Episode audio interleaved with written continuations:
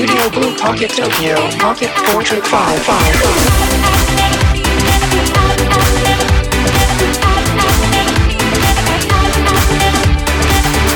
ポケットボートレート4ポッドキャスティングどうもカンガルー鈴木ですえっ、ーと10月でもうしばらくなんか結構いい天気が、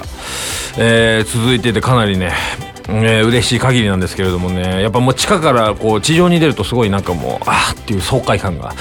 えーありますが今日はちょっと仮面ライダーラジオということで行ってみたいと思います。それで行きましょう。ポケットボートレート4ポッドキャスティングカンガルー鈴木のポケットボートレート5ミニ。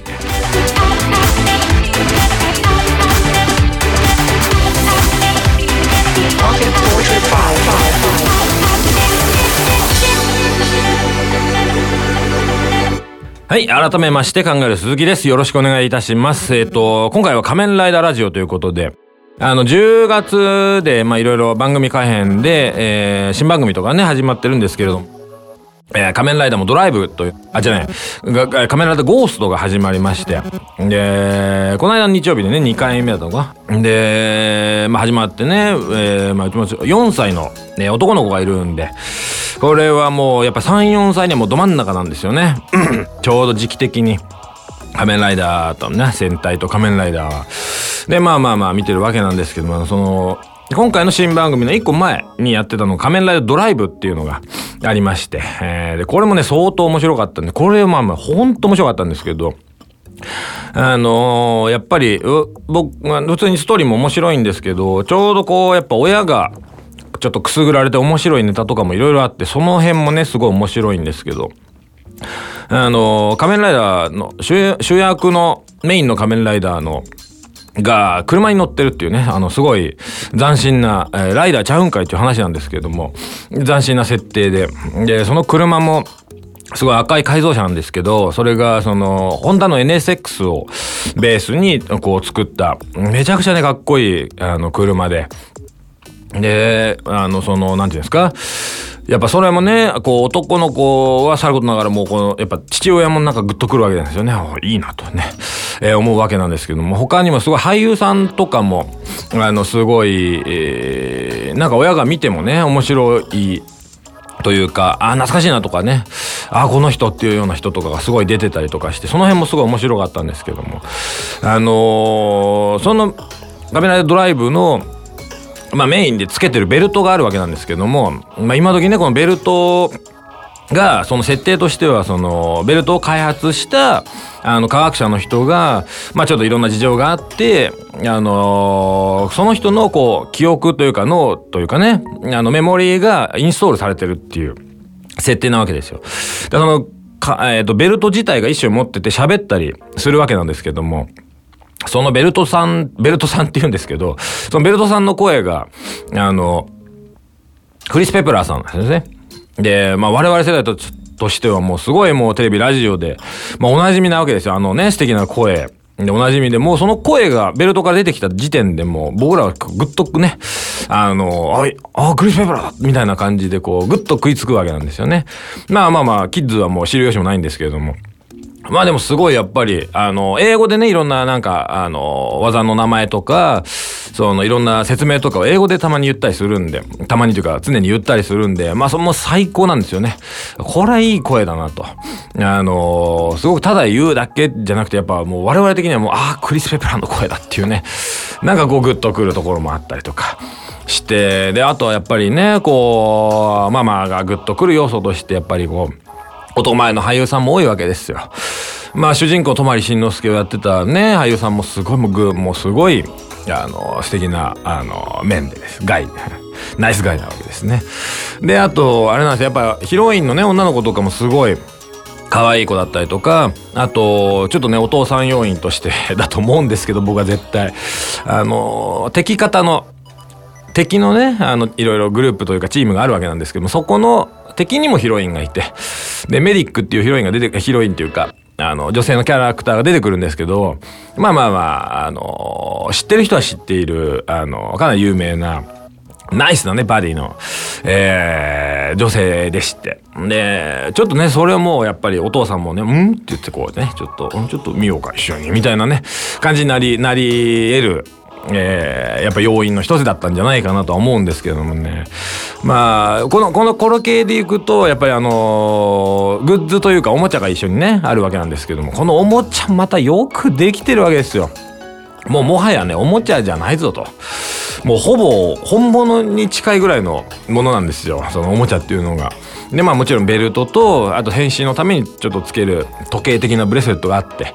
でその2つを駆動するあの稼働というか指導するためのキーになるあのちっちゃいミニカーみたいなのがあるんですよそれを差し込んであのどのこうのしてこう起動するんですけどもそのベルトともろもろ周辺器具そしてそのキーになるあのミニカーシフトカーっていうのシフトカーがまあ山のようにあってであと武器になる剣とあと銃と、えー、もろもろ含めるとですね、まあおそらく全部、えー、オンタイムで定価で買うと多分2万から3万ぐらいね、するんだと思うんですけれども、まあその辺お父さん悲鳴というところで、新しい武器が出てくるたびにね、こう日本中のお父さんがドキッとするタイミングだと思うんですけれども、まあまあでもね、すごい、あの、面白くて。えー、見てたんですけどもね、まあちょっとあの終わっちゃって残念だったんですけど、また次はね、始まるなということで。で、次はカメラでゴーストっていうのが始まりまして。で、これはね、またね、あの、前回は車に乗ってるライダーということでね、すごい斬新だったんですけども、えー、今度の、えー、仮面ライダーゴーストはね、もう初回で死んでしまうというなかなかすごい設定でして。で、まあその生き返るために、いろいろとミッションがね、あって、で、これから半年かけて、半年じゃない1年か。1年かけてこういろいろね苦難に、えー、を突き進んでいくわけなんですけどもね面白い。なかなかこのねちょっとあの引きつけられる感じなんですけれども。まあその前回はねその、まあ、俳優陣もそうだしあのベルトベルトさんっていうんです。ベルトさんの声がねクリス・ペプラだったりとかいろいろ面白い親の楽しめる要素もたっぷりだったんですけどまたね今回もねちょっとツボな要素がありましてあのー、まあ、今回もね、その仮面ライダーゴーストのベルトっていうのがあって、で、その、今回は、その、前回のシフトカーに代わって、アイコンっていうね、あの、ちょっとちっちゃい道具があって、で、それを、えー、ベルトに仕込んで、起動させて、変身するみたいな感じなんですけれども。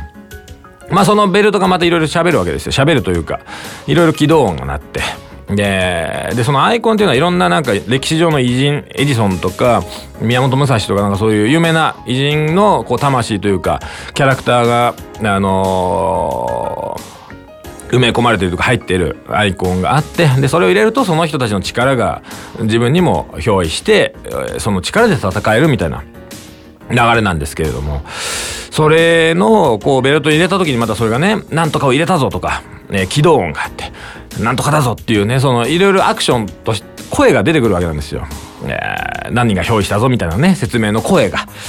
えー、で今回前回クリス・ペブラさんで今回はですね、えー、MCAT ということでまたねこれね親世代にはもうグッとくるというかもう完全にもうボンバヘですよね僕らボンボンバヘ世代ですから完全にあのもうほんとボンバヘはもう僕ら多分30代40代で知らない人いないと思いますんでほぼもうねどんな声であのそのベルトからアクションが聞こえてきてもねもう全部ボンバイに聞こえるんですけれどもね ただもうその馴染みはあるとすごい。いやもうねこれから毎週あの MCAT の声が聞けると思うとねそれだけでもすごいちょっとね軽くテンションがグッと上がる感じなんですけれどもねちょっと今ここここのところのカメラでもすごいグッと面白いんで、ね、もうぜひこれね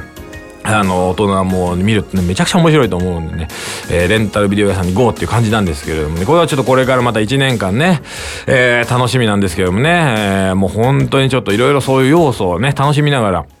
見れるということでね、えー、ゲスト俳優の人とかもね、なんか先週先週前回のゲスト俳優の人の中で、あの、南部トラタさん、南部トラタさんが出てきたりとかね、おおみたいなね、電撃みたいな感じで、こう、我々的にはもうほんとグッとくる要素が、多分これからもいっぱい出てくるんだろうなということでね、えー、すごく楽しみにしているんですけどもね、ぜひちょっと見ていただけたらと思います。ということで、えー、今週もありがとうございました。また来週よろしくお願いいたします。カンガルー鈴木でした。ありがとうございました。